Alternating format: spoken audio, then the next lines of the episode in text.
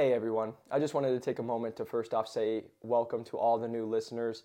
Um, it's exciting to be getting messages from all of you, and also congratulations to all of the new college graduates that are graduating that semester here in December. Um, what a great accomplishment! I want to just say congratulations to you all. Um, but I do just want to just say thank you to uh, all the messages that I've received, all the support that we've gotten over the last year. It's been truly incredible seeing that uh, our podcast is the number one in the space. It's truly just so humbling, and I just want to say thank you to everybody who's allowed us to be a part of their journey and uh, continues to support us in that journey and let us support you. So just want to say thank you to everybody. and if you haven't, you will need a LinkedIn. So make sure you go make a LinkedIn. You can add us at Jacob McLaughlin. New to medical device sales, we're on there as well. Um, but you will need one to break into medical device sales. So just want to make sure you guys get on the ball for that. And then lastly, I just got back uh, from Italy and London, and as you guys saw, um, was there for work, and then also took a little uh, vacation, little holiday for myself, first one in a couple of years. So it was nice to be over there. But I got to see my good friend David, which you guys will see. We talk about the differences in the the USA and the UK and also some of Europe and medical device sales, what surgery's like, and all that. So hopefully this is helpful and can hit a wide uh, audience for you all, um, not just medical device sales rep. Maybe we'll have some surgeons listening to this. So, really excited for this episode. Uh, the one thing I do just want to mention, as I am so excited to be bringing this all to you, is that you guys will be seeing we have a new website coming out in the first of the year. On that new website, you're going to see we redid all of it. But the thing I'm the most uh, excited about is you will be seeing almost 100 testimonial videos. And the reason I'm telling you guys that is I've been announcing it, I've been sharing with you guys, but we are going up in price because of that. It's supply and demand. But what you will see is there's not anybody close that has 100 testimonial videos. There's not anybody from the last year and a half go to listen to our podcast that's the, from the course and that they've had success breaking in. The reason I'm just saying that to you guys is this is all just for social proof for you to see it, not for me to be telling you guys what we do.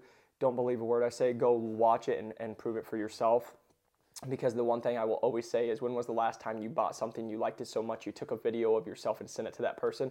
I'll tell you, never. You've never done that. Um, and we have almost 100 people who've done that, and it's continuing to grow every single day. And so, what I'm just telling you guys is we know the impact at the point of we now have helped almost 1,400 people break into medical device sales.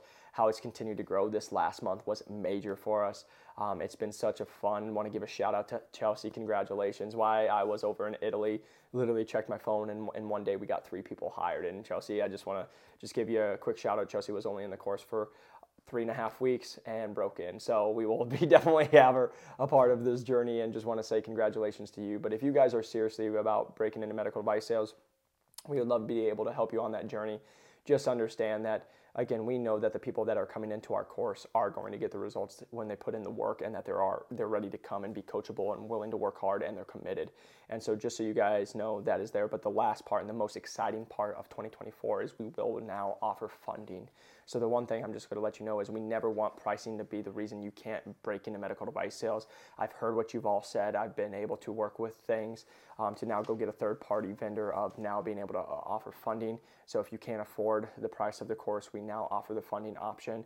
Um, we went with the partner we did because they don't make you make a payment in the first 30 days and there's no prepayment penalty. So literally come in in the course, our average person breaks in 8.2 weeks at $94,478 get that, you'll be able to pay off the course very quickly. You won't get prepayment penalties.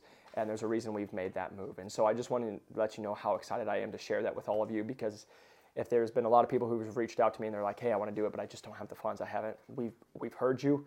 I've made moves to be able to get a great partner with us, and that will no longer be a constraint um, for you all. And so, if you guys are really interested in breaking into medical device sales, again, you can click the link below. Um, but again, I just wanted to share that exciting news with you all, and let's get into today's episode. Welcome back to New to Medical Device Sales and First Year in Medical Device Sales. Today is going to be a dual podcast because we have a guest today that it's going to be able to, he's going to be able to hit on a lot, whether it's you're breaking into medical device sales or you're actually in medical device sales. He's a surgeon. He has over 10 years experience of actual operating. Now he leads at Inovus Medical, great company by the way, um, where he is the clinical excellence lead. Um, we're continuing to grow. Today I have David Rawaf. been practicing that name for the last five minutes because, as you guys know, I'm not the best with pronunciation and I can't say my R's. But, David, great to have you on the show. Thanks, man. Thank you for having me. I hope I can answer some of your questions today. Yeah, I hope. I, I know you're going to be able to provide value. If you guys see this, we actually just hit a workout. Um, if you guys know anything about me, you know that I like to work out, former personal trainer, and David is my uh, my workout buddy at Inovus. We always are hitting the gyms. If you guys Yeah. have watched the vlog, you've seen him come in and hit a workout with me. I think we've hit gyms in what five different time zones now. Yeah, right now, yeah, I think so. Something so. like that. I'm really, I'm really quite proud of that. we always take our selfie, make sure to send it to the group, and uh, they, they like to tell us that we have a bromance going on or something Yeah, like that. just jealous. exactly. Uh, no, but today, why I'm so excited to, to bring David to you all is, like I said, David is an actual practicing surgeon, and now he's leading us at Inovus Medical. But he has so much experience of being a surgeon, working with reps, working with the people inside the industry, and so.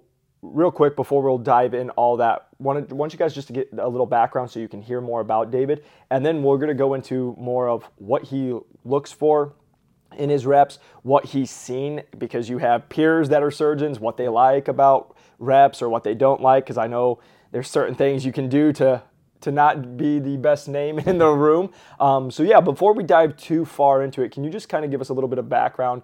I know there's going to be a lot of people in the UK who actually already know who you are, but for the people back in the US, can you kind of just give a little background about who Sounds you are? Sounds good. Sounds good. Thanks, man. Thank you for giving me the, the platform. Um, so my background is in me- medicine and surgery. I trained as a medic. I did um, a pre-medical degree beforehand. I dabbled in uh, medical school politics during my time at medical school. Discovered there was lots of things that needed correcting in education. So I discovered very early on that education and surgery are some of my core values. And as I went through medical training, um, I knew that surgery was the direction I wanted to go in. Being a bit of a like closet engineer is, is the is the political way I put it.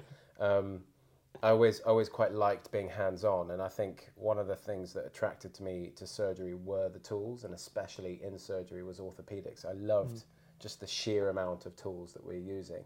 I was always like tinkering with um, you know, uh, woodwork or even mechanic mechanical work when I was younger. So um, orthopedics just just fit right in for my for my personality. Despite me not being your average orthopedic surgeon, apparently that's what I'm told. um, nonetheless, I, I still uh, got to the point where now I'm I'm working as a as a locum registrar for you Americans. That's a moonlighting registrar. Or moonlighting attending would be, I guess, the equivalent. Um, and and I focus mainly now in the industry. I discovered in the last about four or five years that innovation, technology, are my core values as well Yep. as surgery and education. Yep. Um, and certainly in between, I've been working in the world of academia with various institutions around the world. But I realized that I really was quite passionate about innovation. Yep. There were multiple points throughout my career where I was doing an audit or a quality improvement project on a surgical problem, trying to innovate a way out of it or to try and innovate as the solution, only to be hit by roadblocks. And I realized that actually working on the front line gives you a really fantastic point of view of the day to day problems, of the pinch points and the pain points. But what it doesn't provide you necessarily, unless you're in the right environment, is the ability and the tools to be able to follow that through to creating an innovation to solve that original pinch point or pain point. Yep. And when I discovered the health tech industry through the likes of the clinical entrepreneurship program or my mentors and colleagues within health tech, like Elliot Street, Yep. I discovered that actually you can push forward innovations done in the right way, done in a business orientated manner, Yep. um, gone through you know formal processes and been focused on providing that solution. It can be done, Yep. and, and that's what attracted me to the industry. And and here I am sitting with you in a, in a beautiful, beautiful uh, sunny day outside, um, podcasting about our experiences. I was gonna say, I think this is the sunniest it's been in the UK since I've been here, um, as you guys can see. It, there is sun. You just, you just need to look past the clouds. but no, for you guys to to really hear that, like, I just I want to take a moment to just touch on how into when David says medtech and like industry and innovation is his passion. It truly is. Like the amount of conversations that we've had and the amount of times that we've spent just being able to have discussions about what's going on in the industry, what what could be improved, what what our mission is even at, at Inovus and why we're w- both with the company. But the reason I say that is I've never seen somebody so passionate about healthcare, about studies, about the relationships. Because every time I'm talking to you, you're doing a new pilot study, you're doing something new, you're wor- you're working with interns, helping them. Like even when the thing that I just think about is our last trip, like we're in Manchester as I'm we're there for the the office meetings and that we had, but we're going in the hotel elevator and you're on the phone with your all the interns trying to talk to them. I know, man. And try to I appreciate that. and try to discuss it. And so that's the thing is like I just tell you guys the why another reason why I'm so proud to be at Inovus, but to be with people like yourself who you truly love what you do, you're truly passionate about it, and you're an A player. And that's why I love being around you, man. Is like it's being able to grow with people. But when I tell you, like you guys who are watching this, when you talk about somebody who's like serious in this world of like education and actually clinically and bringing in innovation to that world of medtech, I haven't met someone as intense as you. You're too kind. Um, You're be- too kind. because it, it's the truth. It's it's right. It's right back at you, mate. You you're an inspiration within the company. You are um, you're always. I noticed on these conferences, you're always the first to, to get up and, and to get us going. So your your energy and your um, your motivation is, is infectious uh, in a good way. and and, uh, and and I'm right back at you, mate. You're an inspiration. So thank you, thank you for your kind words. I appreciate that, man. Yeah. um, you're absolutely right. I think, look, one of the most important things you've got to understand in the industry, and I'm sure Elliot, uh, being the CEO and our our leader in this company, Mm-hmm. um, can can echo this, which is that the team is so crucial. Yeah. A lot of the things that we do as a team, we do it together, and we're successful as a result of Yep. working as a team. And I think, especially with some of the projects, as you as you rightly say, there are literally like 20 things going on at once all over the world. Yep. I wouldn't have been able to get them across the line if it wasn't for those interns. You know, I was on the phone to Hannah, one of my interns this morning, uh, trying to sort out one of our, our like um, uh, uh, um, you know upcoming pretty pretty powerful studies on basic surgical skills, and just the sheer amount of like passion and energy that they that they provide me is is amazing as well. So I can't, you know, we all can't work without our teams, and I actually really look forward to expanding this team Yep. making the clinical excellence team within Inovus, um, you know, a, a really quite high functioning unit. Yeah. And, and doing even more than we're doing now, which is, uh, you know, it's interesting to think about that. But but, uh, but we got our work cut out for ourselves. that's- for sure. Yeah, we're- I'm excited, man. Yeah, it's gonna be fun. We're gonna be hanging on. But the one thing I do just want to echo real quick on that is just for you all listening, um, whether you're trying to break into the industry, whether you are in the industry, I think this is something I had to learn when I first broke into the industry. Was I felt like it was me on my own. I had to go prove myself. I had to do this.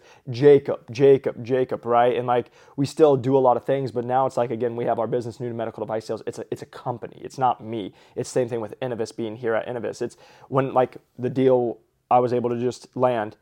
That wasn't just me. It took every. You were on calls. Ellie was on. Like it was a team effort. So whenever there's the success, it's never just one person. I think once you start putting the company and the team in front of yourself, that's when you will actually start having the most success inside your your industry, inside your company, inside your career. Because again, so many people. I just want to touch on this real quick. Is one thing I've learned being a, a leader, CEO, and, and stuff like that of my own stuff is like it's easy to point fingers, but then the hardest finger is to point right back at yourself. And that's the thing I've learned the most is when you're doing this, it's, it's a team effort. But mm-hmm. going back to the reps that maybe you're in the industry or you're going to come into it. For example, if you're trying to break into the industry and you didn't want to interview, every single person I talk to points fingers at the companies or why they didn't break in. And I can always, like our students in our course, I always say, What did you do wrong? What did you miss? Because it's easy to point the finger, but do the self reflection. No different than when you're actually in the industry. If a surgery went wrong, it's so easy to blame the nurse. It's to blame the surgeon. Oh, they don't know what they're doing. But should you have been doing an, another in service? Should you have been doing another training? Should you have got there earlier? Should you have met like? There's so many things that that's what's helped me in my my success of growing in med device sales is just taking extreme ownership and e- extreme ownership in everything in life, not just in med device sales, but outside of it. But once you are in it, just understand it's not just about you at the whole point. It's when you have a team, you're growing together. And so I just wanted to echo what you just said there because that is such a big point. I think what helps us at Inovus is we, we've seen it. Like if you're selfish, if it's only about you at all times, it's just probably not going to work out. Absolutely, it's not part of our, our, our values, Yep. attitude, excellence, and ethic, as, as Elliot says. And I think one of the key core function uh, uh, functions as uh, uh, of us as a company relies on there being good, constructive teamwork Yep. and accountability at the Yep. same time. And I think accountability is an interesting thing because you always think it's because it's there because you have a senior that's looking at you, or Yep. breathing down you, or whatever, and that may be the case, but that's not always the productive, positive way that people think about accountability. Actually, we should be accountable to ourselves. You're absolutely right. Yep. Even if it means getting up early, like yourself, and then you know doing your doing your uh, your your plan for the day, and then getting out into the gym. Yep. And if that is something that you just say you're going to keep putting off, putting off, putting off for whatever reason, it's only you that's going to suffer. Yep. You you and you're not accountable to yourself. You've got no one's going to say, "Oh, you're neglecting your body or you're neglecting what you're eating, and therefore you're not going to live as longer." Mm-hmm. No one's going to tell you that. Maybe your GP or general practitioner, or whatever, once or twice you know, in your lifetime, but they're they're they're not going to do that every morning for you. So Yep. it's you that has to do that to yourself. Yep. And I think as soon as you become your own best manager, positively and constructively, Yep. I think the sooner that you are successful in this industry, this industry, especially in the reps, and this is what I noticed working in the US and, this, and, and the UK, the reps are autonomous, they're hardworking, they are self starters. Yep. And if they aren't, then they're the ones we don't see. They're the ones that lose the. They're not the- going to win. they're not going to win exactly and i'll give you i'll give you an example there's i won't name any names but there was a hospital recently that utilized equipment from one major manufacturer for a particular specialty and the consultant the key decision maker for that equipment within the hospital had a had a good relationship with two reps Yep. one from that company and one from another company a competitor Yep. for whatever reason, that rep from the, the supplier, the current manufacturer, didn't maintain that relationship Yep. well. They- they got comfortable. up. They got comfortable. Yep. They weren't turning up all the time. They weren't checking on the equipment. Some of the equipment wasn't always working, and the rep wasn't always there. wasn't always responsive when Yep. stuff went when stuff went wrong. And that KDM noticed, and immediately, click of a finger, made the switch. The whole hospital has switched over to a new med device company. And equipment. and why? Because that other one who had the relationship continued to check in, follow up, show up, care. when they responded or sent them a text or an email, they were timely with it. Yeah. Right? It's a thousand percent that. and, that's and not good- just that, not, not just timely, not not just being responsive, but being honest as well. Bam. I think a lot of a lot of reps that we we understand in surgery, especially as surgeons, right? Yep. This is where we're not even working with the med device industry. We understand that when we're doing a particular operation, there's a hundred ways to skin a cat. There Yep. could be different devices all over the shop. Some devices not as good as others, and when you have one device, maybe their kit is great, but the actual device isn't. There's there's so many complexities and nuances to this. But the main thing is is that we have reps, and I've the best reps that stick that stick in my mind are the ones that are honest about their equipment. Yep. Yep, this is great, and you know the whole setup is perfect, but this particular device it's not that great. I know it keeps breaking. We're doing our very best. I'm Yep. feeding it back, but at least he understands that there's a communication, or she understands it. Yep. There's a communication, and there's an ability to pick up on the the, the frustrations the surgeon might have, thousand percent. and that will help you retain that contract. a thousand percent because you're you're actually owning it because I see this all the time in new reps and and just even reps that have been in a while. Everything's perfect.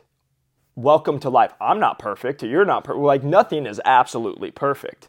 But the people who try to act like it's absolutely perfect, oh my device, you comes off very salesy. Oh, oh, then that's what they don't like. I can just sit here and tell you guys at my prior companies there there was a device I sold and, and the setup was just challenging and like literally what I, I came from the lowest performing territory in the in the country with it, and instead of being like I heard it a thousand times, they didn't like the setup. So even when I talked to them, I didn't try to be like, oh, the setup's this because it's not going to do anything. I would go to the common ground and be like, yeah, I know our stuff sucks to set up, and it's an absolute pain in the butt. And they would look at me and they'd be like, yeah, it does. Yeah. But then we had the common ground, and then I'd be like, "Yeah, I'm so sorry, but just know I'm always here for you guys." Bam, and then we got it. They trusted me because they knew I was a human being, and it's making yourself a human being, not the sales rep. This is it. And so that's that's the big thing. And then I just need to touch on this point because you said it, but I've said this before, but I need to get this out. Accountability. People will see somebody and they'll- they'll see confidence, like myself. I, confidence is not just something you're born with. Confidence is something you build. And and what the confidence is is it's you keeping promises to yourself. Yeah. And so I just say that is like David's witnessed it. If I say I'm getting up at 5 a.m. and we're going to bed at 11 or 12 a.m. and it's like I'm getting up because I need to get my workout in because otherwise I'm not going to get it in because we're going to work a 14 hour day. Like my butt gets up at 5 a.m. Let me just say, it's the last thing I want to do. I'd rather sleep another two hours, but it's I'm keeping to it. So it's, it's the people like I always say this: if you told yourself you're going to read 10 pages at night and it's 11 o'clock, the people who will be more confident is the person who's like, I'm tired, but I told myself I'm going to do it.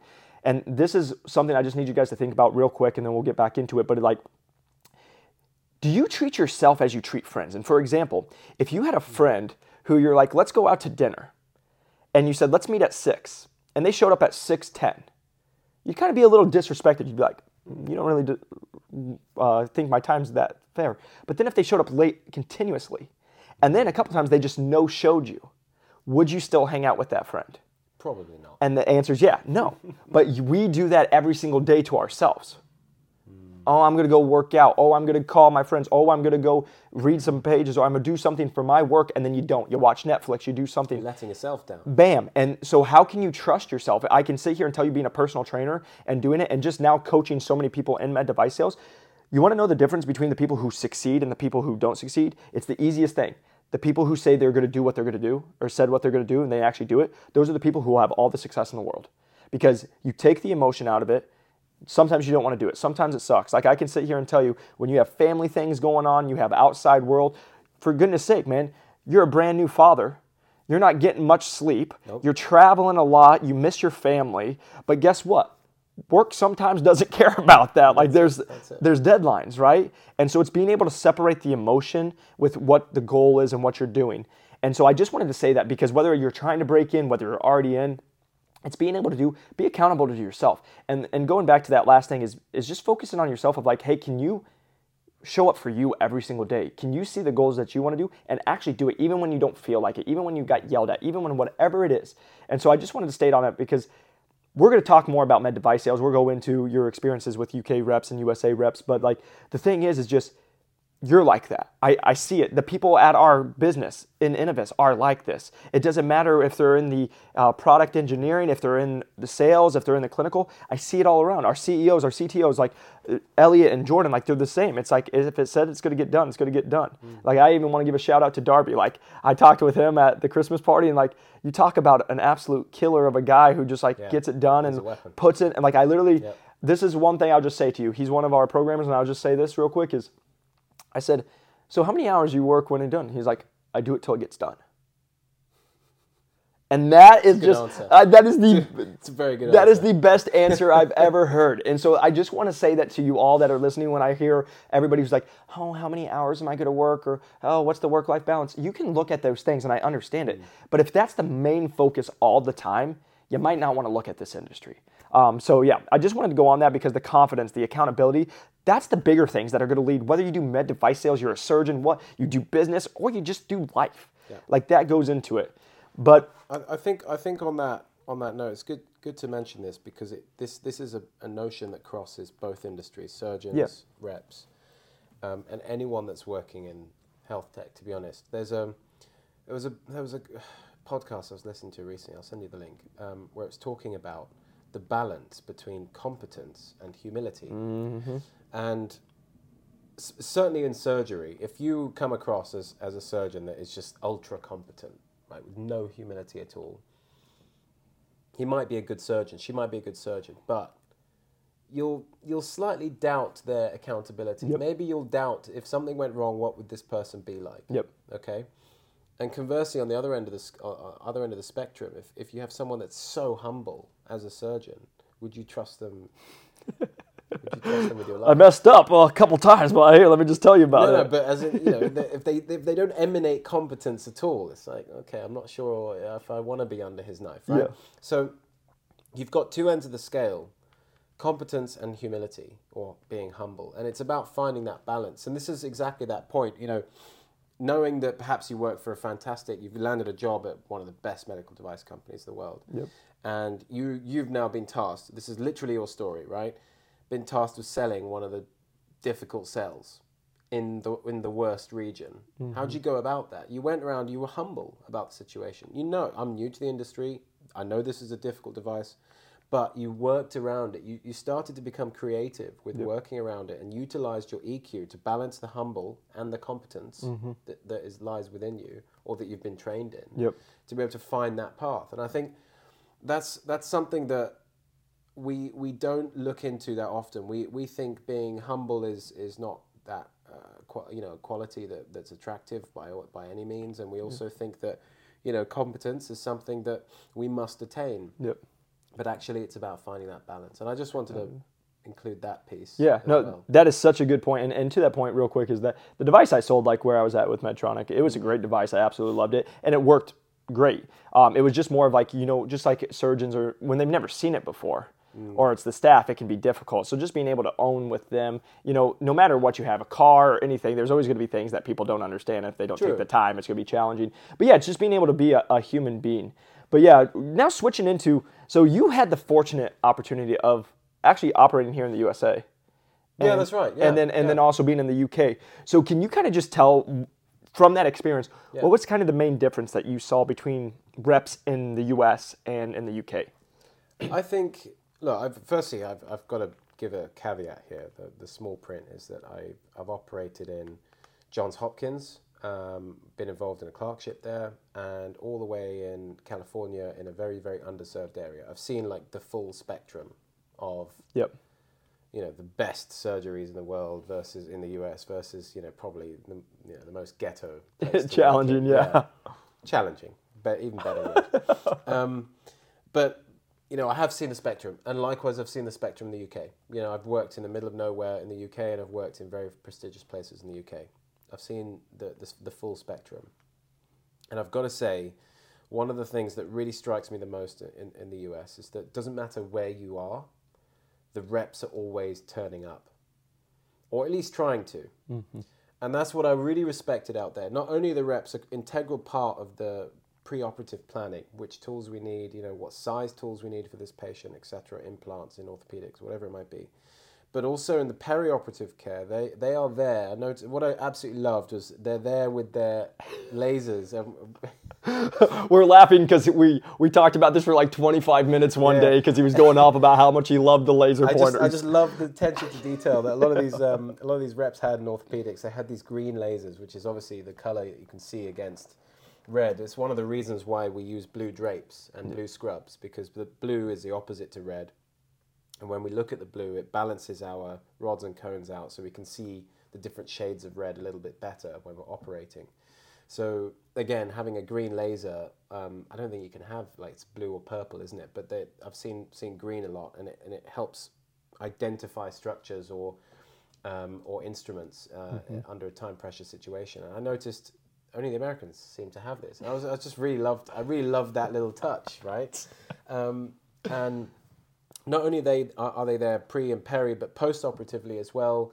They are there checking that there's no problems with the implants further Yep. down the line. You know, not only that, but actually assessing the situation, being like, how did today's surgery go? Yeah, how did you find your exactly, yep. Did you find you need these instruments or no? Did you find any of them blunt? I just loved the proactive questioning. Yeah. And actually, some of the surgeons I worked with found that annoying Mm-hmm. sometimes. I, some of them are like, they're probably because they're just taking it for granted. Yeah. Coming from the UK where we don't have that level of rep involvement, I was impressed. And I was like, I would love to have this conversation every day with, with the whole team, including the rep. The rep's part of the team, right? Especially in orthopedics where we just have like four or five trays per operation. So I was I was just blown away by that, and I've got to say I think a lot of that is not only based on number of reps the US has per I guess patient, Yeah. right, compared to the UK, but also I, I imagine probably the the remuneration package as well. pushes that. Yep. You know, I've, I've heard about the UK reps not being paid as much as the US, and I think that is a challenge in itself. Yep. The same applies for everyone working in healthcare. Yep. We could talk about that all day. There are junior doctor strikes going on right now. As we speak. quite literally because of it. Um, but that's besides the point. I think what's important to know is that the results speak for themselves, Yep. regardless of what the remuneration is or how they get Yep. there. When you show that level of energy, effort to turn up for the entire patient journey Yep. in, in theatres, there's benefits to everyone, mm-hmm. including the rep. Yep. Because the rep's then going to be able, be able to close more deals, Exactly. to solidify The that relationships, Contract, the yep. relation- exactly. Yep. So I bring that over to the UK now. You know, some of the reps I've met in the UK are blindingly amazing. Yep. I've got to say, I'm like, I'm just rate the fact you've driven four hours to be here, and he's and you know she's got to go around to other sites across the country. Yep. But it's that's exactly the problem. Is that that's a long drive. Yep. They have big catchment areas. There's nowhere near as many of them, um, and as a result, they're more stretched, and they're they're unable with their remuneration to be able to do the same Yep. uh, as the states. And I, so I understand, and I think we have um, a lot to learn from the states, not only for the rep industry, the the the the, the medtech industry, but also from a healthcare perspective. Yes, things are slightly different in terms of the healthcare structure. Yes. we'll go into that. Yep. But I think one of the most important things is the, the attitude and the energy. Yep. That is like recurrent across the whole board. It was 5 a.m. breakfast rounds at Johns Hopkins. Yep. It was 6 a.m. quick ward round. The breakfast was on house, by Yep. the way. You don't hear of that in the UK. Yep. All right, so free breakfast at 5. We do a board round. We go over to do the, the ward rounds. And then at 7 a.m., we've got the trauma meeting, right? That means by 8 a.m., we are actually scrubbing in for theatres. You, you contrast that to the other side of the pond. 8 a.m. is usually the trauma meeting. There's nothing beforehand. It may be a handover at 7:45, right? There's not there's nothing going on beforehand. So all the information we've got to deal with for the day is happening at 8. By 8 in the US, we've dealt with all the different types of information. the stuff from the handover, the stuff that's coming overnight, the stuff that's happening on the wards and the stuff that's happening in theaters that day.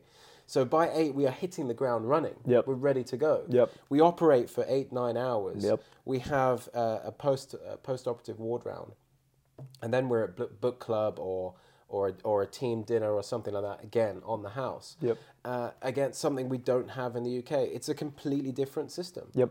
And I think because the entire team runs on that that energy, Yes. it means that the re- even the reps, it mean, means even the, the, the, the nurses, the PAs, the surgical care practitioners, everyone's operating that level. Yep. And I just love that. It's Yep. so it's it's it's an infectious energy that I I, I was I was honestly I I. I Six weeks in Johns Hopkins, I needed. I felt like I needed a holiday this.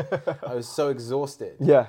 But I've I saw what working at that level was really like. and you saw the teamwork. I think that I think that's the biggest thing that you get. And again, I, I can't speak to the UK, but I can say this is like when you find your accounts that you like. I my top account that I was able to go and grow into in, in my previous role, it was I knew everybody's name. I knew everybody's relationships. Like we would just go and just talk about life. But the whole thing was is I was there to make their life easier. Yeah. And like they saw that in the value that you could add. And then it made this like well oiled machine because again, the number one thing I will always tell you guys, the most important thing as a rep is the patient on the table. Hmm. The device that you sell. It's is that your mom, your dad, your sister, your grandma, your grandpa, whoever it is. If you focus on that, that's why you do it. I, I get so annoyed so many times when I hear people oh, it's this or the money or whatever. And it's great. Like I got it. But the, the thing is, is if you're in surgery, if you're in the OR, take all the other stuff. Who's the person on the table? Because I've seen people who are selfish and they'll talk about their device and they're, oh, I didn't make an extra 1200 bucks or whatever on the sale. What about the guy on the table or the girl on the woman on the table? They didn't get the best operation that they could have. Mm. And like I, I've been, it, there's nothing worse than watching a surgery where something didn't go right and they're like, they're gonna have to come back in Yeah. take more time in, more anesthesia, all this stuff and, and all that. So I just want to touch on that part because like when you doing exactly what you said, it's that focus on like the teamwork and it, it is a very high energy. The one thing I also want to touch on is talking about the compensation and going into that because this is, is a common thing in, the, in America, Yeah. right? Is like everyone knows that's why they're interested in medical device sales where that's one of the things we talk about in the program. It's, you know, if you're in medical device sales, most likely you're in the top 10% of Americans. Like mm. financially, it's a, it's a great living. And, but you also you work for it. You've seen it, like you, just like the surgeons in the U.S. You're you're working the long hours and all that stuff. But the reason I'm saying that is just like we talked about. It is because America's for profit. Yeah. It's a business, right? And and I think that's where a little the difference, especially like with you in the NHS and all that. Because for example, mm. like I can say this from experiences. We've been in surgeries, and then I saw the bill they gave the patients, and there's 600 to a, a thousand percent markup. Yeah, And it's then, crazy. and this this is the thing I'll just sit here and tell you because these are the most common uh, uh, messages I get, and metrics hate on TikTok and Instagram and all that. Med device is the reason insurance is high. No, the hospital is the reason. Yeah, yeah. Because in America, we like I can tell you, I would sell a device and certain things, and our bill would be under seven hundred bucks, and they'd be getting charged seven to eight thousand dollars from the same thing we just did. And then what happens is then the insurance agrees to pay it. And then that's where this whole thing, I can say it because like my mom got a stent in her heart, two stents in her heart, and she's like, oh, I got $90,000 bill. Yeah, it's- Right. And that's not in the NHS, it's, it's different. And so the reason I'll just tell you all that, and I wanted to just kind of maybe mm-hmm. shed some light on it, is like, we'll see, like, I know I was just in Italy, right? Like their healthcare is different than America and here, right? So it's, you just go in there and you change. And I think that's where like the compensation is going to continue to change just because of where it's at. Now, I'm not saying that's right or that's wrong. It's just that's where I can usually see maybe the UK doesn't make the same as the Yeah, US. You're absolutely right. It's a look. At the end of the day, the, the UK is a it's a it's a capitalist country like the states, but the health system is not a capitalist system. It's Yep. a socialist system. It's designed to have a free at the point of service healthcare for everyone. Doesn't matter who you are, right? Now, different health systems employ different variances of this. I'd say the US is is quite alone in the fact that it's one of the only systems where it's not free at the point of healthcare or free, free at the point of delivery. And what you have is several different systems going on Yep. um, where it's mainly managed by, it's mainly driven by insurance. Yep. Insurance drives how treatment is managed. insurance drives the price of treatment. Yep. And insurance drives who gets the treatment Yep. and uh, amongst other things. And so, you, it, it is it is a, it, it can be an inequitable um, problem at, at the end of the day because then you have people that can't afford it not having access to healthcare. But conversely, when there are emergencies, they still have the access, but they can't pay it. And as a result, the hospitals, I understand, increase the prices to those that can pay to slightly absorb those that can't. And it, you know, and, and I've seen it. I've seen it before in, in in orthopedics, especially. You know, hip replacements that in reality cost around ten grand Yep. are being marked up a huge amount for whatever reason. Yep. And you're absolutely right. There's more money flowing in the system, and that's probably why the remuneration is higher. And that's one of the things that um, can be a double-edged sword Yes. Because on one side, yes, you've got now um, you don't have in the in the UK, for example, we have NICE, National Institute of Clinical Excellence. They're the ones de- deciding the guidelines, who has access to the treatments and and how they get the treatments, um, and and with that, a lot of treatments won't be available on the NHS, and therefore they'd have to go somewhere to the state, like the states, to get that treatment Yeah. or into the private sector in general. And as a result, um, we have we have this slight imbalance in that in the UK we'll only do things if it's absolutely necessary, and it is a form of damage control rather than preventative medicine, right? Whilst in the US, a lot of things are happening when they don't need to be. It, yep. Um, whether on. that's with the hat of preventative medicine, I'm not so sure. It's probably because, you know, there's a mixture of well, money likes to flow, Yep. and surgeons like to cut, Yep. and say and reps like to sell.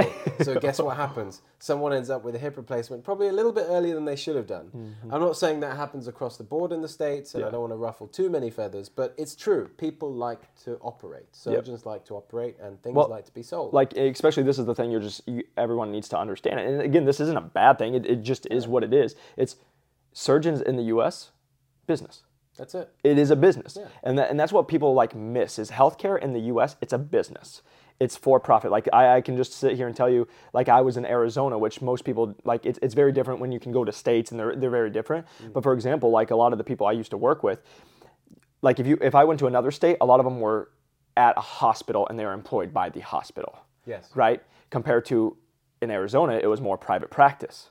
Mm. And so they'll rent time out at a hospital and then they'll go, but they're still charging their prices and they're getting what they need to. They just rent time from a hospital, but it's more for profit, right? And so now if they're filling their schedule, they are getting it. Like I can sit here and tell you, it, it's always cracked me up. I remember like there was people doing free trials with our stuff, and then um, I would sit there and he would be like, "Oh, this is so expensive. We were the most affordable on the on the market." He's like, "Oh, this is so expensive." He's like, "I gotta put my kids. Uh, I gotta have them stop eating ramen noodle at some point." And what he didn't understand was I was sitting to the left, three seats, working on my computer while he was talking. He had just talked how he just bought a brand new Tesla and a brand new fifth wheel RV, and so.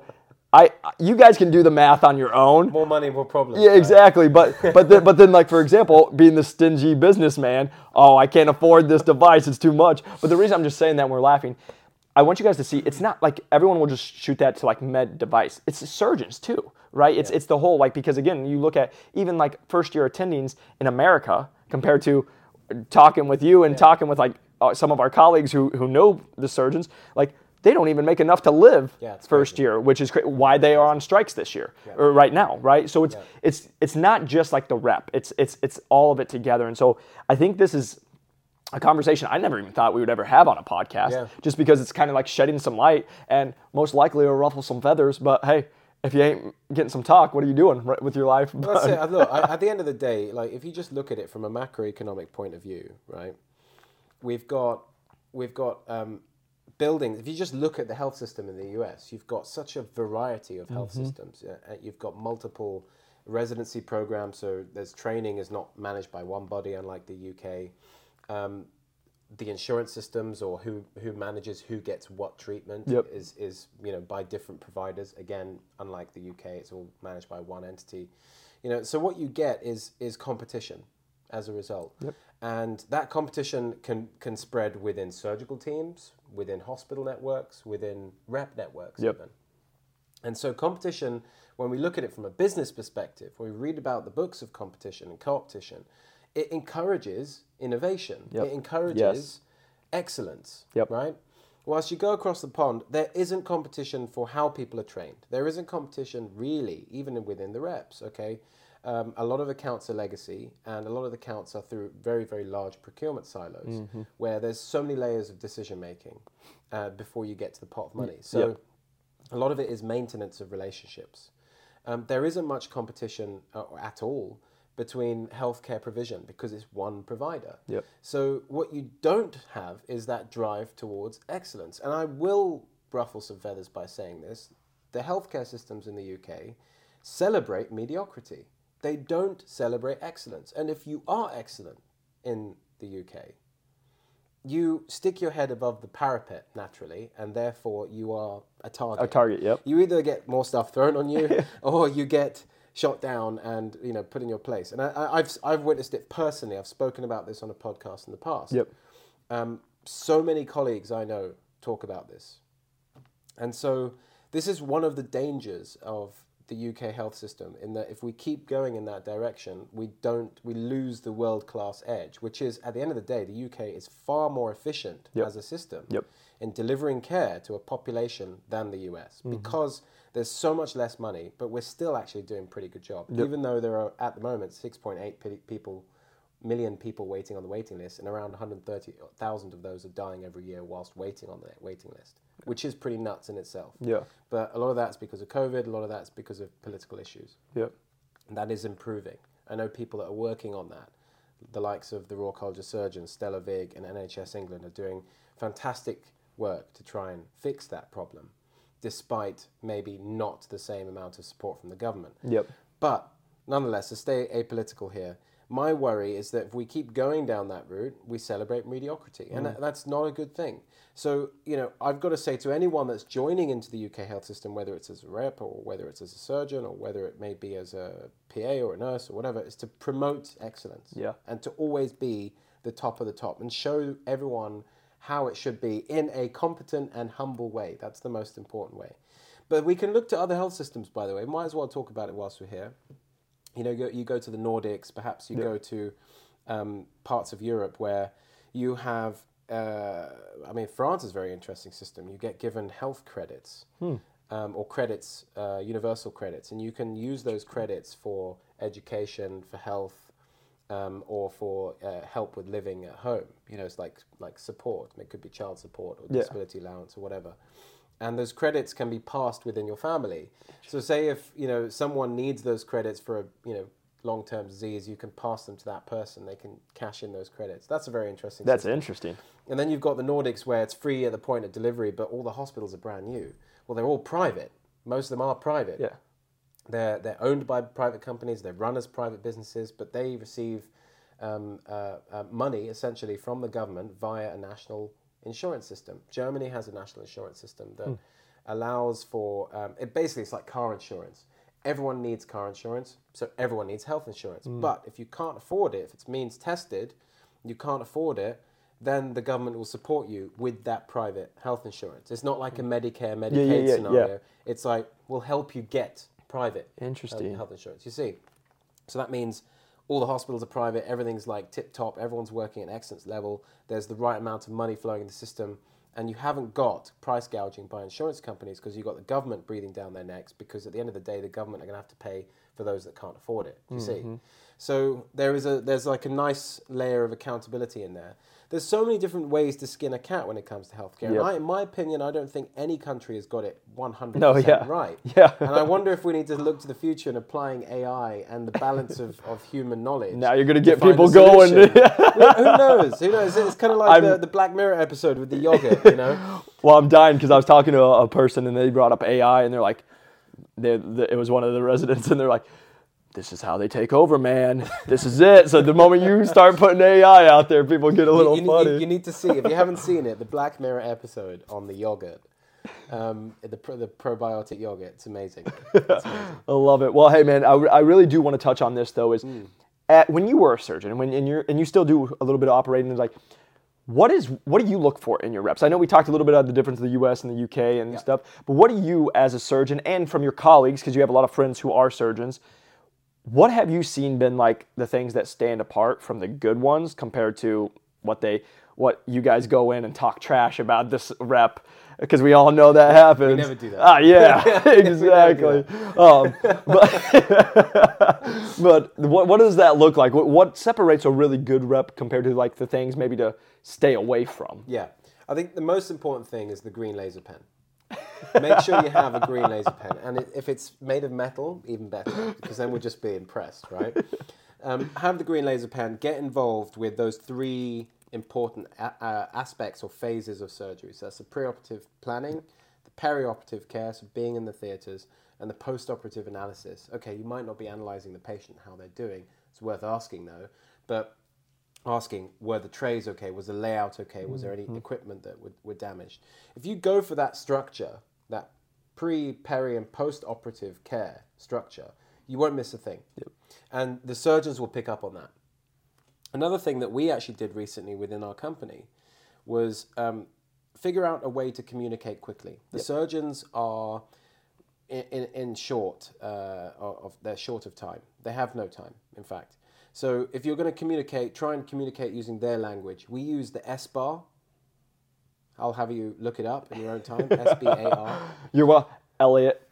He's so proud of it. and, and Elliot made us do this uh, within our own company recently, thanks to Emma, because Emma's an ex-midwife, and Yep. that's how she likes to communicate Yep. anyway. She's And it's very good. like that. Yep. And actually, it's such a great way to communicate in general. It didn't even come from the healthcare industry; it came from the military. Military. Yep. It came from the was it RAF or Air Force? I don't remember. It was something Um, military as well. some- Something military, Yeah. yeah. So it is a, it's an excellent way of communicating. So communicating how they like to communicate in their language. Yep. If that means you need to go away and read about anatomy of Mm. the particular operations that you cover, if that means going and watching videos of how it's done, you should really know the optics inside out. But if you are able to engage with that peri-operative process properly and the pre-operative planning, oh, I think this size cup should be a little bit changed because I understand perhaps the anatomy is a little bit larger and you understand those elements, and then you can take that into the theatre and be like, oh, you know, that's a great dissection that you're doing there of X or Yep. structure Y, or you know, perhaps have you thought about using this tool rather than that tool? That creative thinking can start to come out once you know the bread and butter. Yep. And there are so many tools for this. So, you know, I'd recommend going to Teach Me Surgery, Teach Me Anatomy. Yep. Uh, these are both websites that are available on Google. They're actually made by UK medics. And um, And there's there's stuff like Acland's anatomy videos, which are really fantastic. Touch Surgery, now owned by Medtronic, is that right? yep. They have these incredible uh, animated cartoons of pretty much every operation. They might not be instrument specific, specific but they do go into um, different approaches and different ways to do the same operation, which may cover your instruments. And I think it's really important to just learn all that stuff in, inside out. Try and think like a surgeon. Bam. Um, you know, even the little things that, that, that these are the non-technical skills. Now. Yes. So the little things like being there early with the team, being there for the brief in the morning. Um, so this is like the first huddle that we do in the morning. You know, even I, I don't know if your budgets allow this, but but most of the time, if you just ask, the surgeon will throw money at you anyway. Just saying, can I grab coffee for everyone? If Yeah. you've got five minutes, I know it's like you Ama- shouldn't be doing it. Well, in America, you get a budget, and as long as you get a name list. Oh yeah, so like when you're in America, you get a you get a budget, and you can go. The, the only thing is, you have to have names of every single human being, and they want a list of it. And let's just say, to any new reps out there or anybody who wants to be, you will make up a lot of names. I had you to go up to name because I would have a lunch for 25 people. You know, half of them don't show up or whatever it is, now. and then it's like, yeah, now I'm gonna get, they're gonna come after me, run. but it, like literally, they'll get it. But yeah, you, you in America, you get a budget uh, depending on the company. Yeah, yeah. You'll get a budget and doing that. But the one thing I do want to state is, I think that's going to be dependent on the co- or the the surgeon you're with, just for the fact of there's a lot of surgeons like we're not allowed in the pre huddle. Like er, in certain industries, in certain divisions, right? And so, like for me, so like I wasn't able, and, and also they're like, this is surgeon only. But to the point of still being up there, like before they walked in, I would always go into the room, get that set up 15, 20, or whenever it allowed, come in, talk to them. But to your point, if you can grab a lunch or Yeah, breakfast yeah, or something, Get, get involved with the team is what it's, I'm saying. it's about making that relationship. Exactly, making that relationship, be part of the team. Show you care. You know, show you care. Go get get them coffee or whatever it might be. If, Yep. they- if you have budgets, if you don't, trust me, the surgeon will throw you their card. But even if you don't have budget, let me just I just need to state this real quick because this is where people lose so much. It is absolutely incredible to me how like I get it all the time with people reaching out to me. Mm. Jacob, you do such great work. It's all free. All thank you. I don't want to buy a twenty dollar thing. Hmm. And it's like they want everybody wants the world, but they won't invest in it. And I just gotta I just gotta state this is like one time there was a guy who like strength and conditioning coach when I was in strength and conditioning, he had the intern. The intern had his last twenty dollars and he paid for everything. And because of that, he got the job. So again, that twenty dollars actually invested into a an actual career getting paid all the time. But it's absolutely hysterical how many people will shortchange things Yeah. want everything for free, aka I'm a rep. Oh, my company won't pay for this, so I'm not going to go get a $12 cup of coffees. Yeah. Like it might be it's, worth It's daunting. It's daunting for if, if someone you, you see that as a problem. You're like, what do I do? It's almost like a situational judgment test. Like, what do I do? Do I put my own money down? You're absolutely right. I think it little goes a long way. Mm-hmm. And you know, if you're if you're able to get that money back somehow later on, then fine. But I think, you know, it's it's about that longer term vision. Bam. And just so you know, like this is the thing, it always will come back. Whether you get that deal or you don't get the deal, first off, it was 12 bucks or 18 bucks, whatever it is. But also, second off, is it's the practices. I was just listening to an audiobook and it was, it was by Napoleon Hill and success, the 15 ways of success and all this good stuff. But it literally is your, your mind's a program and, and you're programming it in the correct way and you're always programming it. So even if you go forward this time, you're programming the brain to always do it in the future. That's it. And even if you don't make a, a return on investment right away, guess what? You do that in two years from now to the right person, it might change your life. And that's what I think is the biggest thing is you guys probably are hearing this is that it's a common theme of it's it's not even so much the actual doing one thing, it's the the habits that come with it. If you can just do it what successful people do. But I just say that because you're just building that relationship, whether it, it returns itself or not. But like I can sit here and tell you guys, before I had the job at one of my uh, careers or one of my uh, with Medtronic, I literally went to a place, offered to buy the whole place lunch. It was going to be over five hundred dollars. I wasn't even hired yet. I was in the like third round of an interview process because I was, and this is just how my brain has always thought was. And just so you guys all know, this is when I made under fifty k a year. So like 500 bucks to me at the time was a lot, right? And so like that's what I'm just saying is like, but I knew if I could go there, if I could just learn, if I could get one doctor to just tell me maybe what they look for in a rep because I didn't have that experience. That's where my brain's always gone. And so just going to that point real quick, I'm not sitting here because there's Sunshine Acts, there's all the things that there's certain things you just can't legally do in America. Mm. But what people miss is like, for example, it's hilarious where get the coffee like the surgeons it's going to help but the one thing i need to just say this to people now is you guys will offer like i learned this with like mentors i have guys who are making 50 100000 dollars a month right and if i'm like hey can i take you to coffee they'll be like go fly a kite you think you think my time's worth seven dollars for an hour right? Compared to like what people don't understand is if you just look at their ROI and like you want to learn from someone, like even when I was doing strength and conditioning, I literally was like, can I pay you a thousand dollars to learn from you? Mm. I like that's a lot of money, but but you, and let me just state this: you want to know how many times they take it? Almost never. But it's the offer. It's Bam! the thought that counts. I was just gonna say that is what it is. It's just putting it out there to say that you're humble enough. And yeah. hey, David, I I know you're busy. I know you have a lot going on, and I appreciate your time and I know your time is valuable. And I know you don't do things for free just because in life you just can't, because otherwise yeah. you won't see your, your daughter and you won't see your family. Okay, so let me offer to pay you. And a lot of times you'll probably be like, oh no. But like, I, the reason I'm just saying that is so many people will reach out to me now and they see me running on the West and doing all this stuff, and then they'll be pissed off I can't get on a 10 minute call because you're being selfish because I have over 200 episodes and you want something for your quick situation, but we have stuff that we offer for it, but people don't want, oh, but that costs money yeah, welcome to life. It's, it's not just that it costs money. You know, your your quick ten minute ten minute opinion might not be that good or constructive if you haven't got the full backstory. Bam. If you actually, you know, ring fence some time with that person that you're trying to get hold of, whether you're paying them or bribing them with caffeine, whatever it might be. Actually, having that healthy transaction relationship yep. is really important. I say this a lot when I, because I coach people moving from yeah from the medical world into the health tech industry. And I do the same thing, which is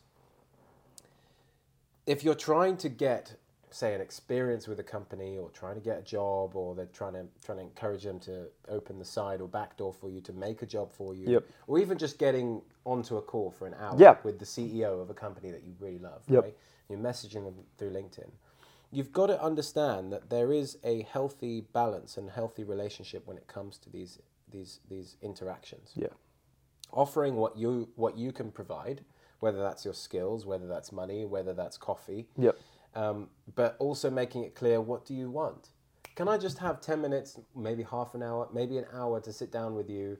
Uh, we can get lunch. I can get you lunch or whatever um, if it's a Teams call, look, if you want me to, yep. to cover a particular cost of that time, or say, uh, look, actually, I've, I have like literally made five pages of notes on yep. your product, and I, I think I might be able to help you improve your product, yep. right? Whatever it is that you're offering, be upfront with that and be direct with exactly. what you want.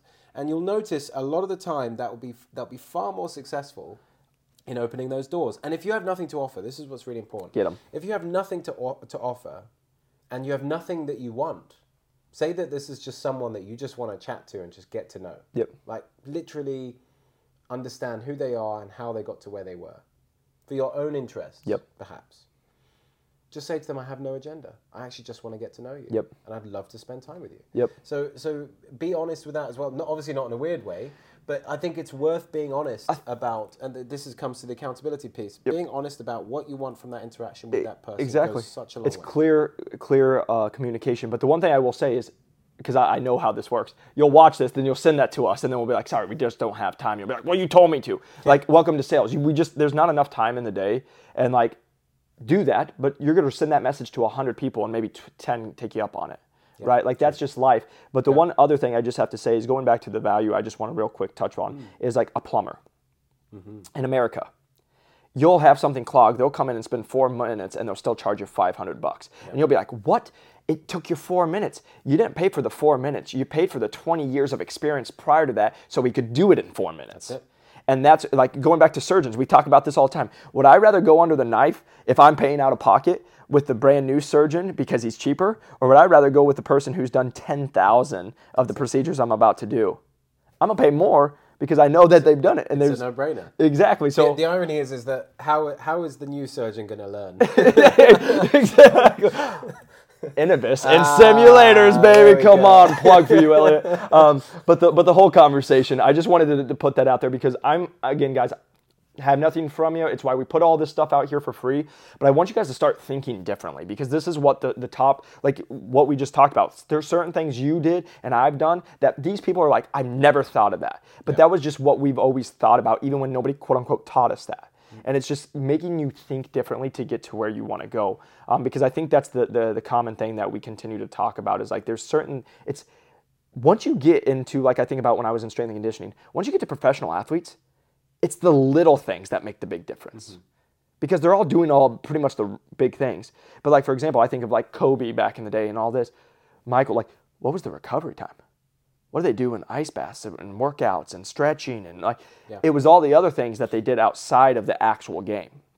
And we look at surgeons as athletes, like we talk about it at Inovus all the time. I look at reps as anything in life is an athlete. How do you prepare? How do you prep? That's it. How do you put in the work beforehand? And then now it's game day. Now it's theater. Now you're going into surgery. Now it's my day to be with you at surgery. Mm-hmm. How are we going to perform? Yep. And then that post, that this is what people miss is like that whole conversation after every single surgery I ever had. Doc, what'd you think? And Love it. Here's the whole conversation. If you saw that it went horrible, don't ask the question. You already know how it went. Yeah. Because now you're opening up yourself to just get reamed. Yeah. Right? You can go in and be like, Doc, I'm so sorry. But you can talk about some encouraging how things. I, how, can, how can it be better? Yeah, Bam. But the, the thing I just always want you guys to understand is like, even now, I talk to David about this all the time, and I know he's the same. Even when I get a sale done, like even the, deal I just did, which was great and it's big, and I'm like, it's my biggest in my life, and I'm like, awesome. Not for a second did I go, like, I'm the best. Well, that was perfect. That's your humility. The, the whole thing is the whole thing is like I'm thinking, what next time? Unfortunately, we did have technical difficulties. The camera ended up dying on us, um, so we weren't able to get the last five minutes. But we will be having David back on. I just want to say thank you to David. Uh, absolute honor. Um, absolutely amazing guy. If you guys haven't, make sure you go follow him on LinkedIn. And I hope this episode was helpful just so you can see some of the differences that go on maybe in the UK compared to the USA um, and America and Europe and all that. And so I just want to say thank you for taking the time to, to listen to this. If you guys haven't, press that like and subscribe button. If you could share this with somebody, it would mean the world to me. A five star review does help us grow this channel. And also, if you guys w- are really serious about breaking into medical devices, you can click the link below. Um, we do have our course, and we're always happy to help you guys. And if you guys would like to learn more, again, just click the link below, or you guys can also reach out to me at Jacob McLaughlin or New to Medical Device Sales on LinkedIn. Also, we have all the other socials, again, putting all the uh, free stuff out there. Again, the whole focus is just to continue to provide you all value. So, I just want to say thank you so much from the bottom of my heart and I hope you all have a great end to 2023 and a great start to 2024.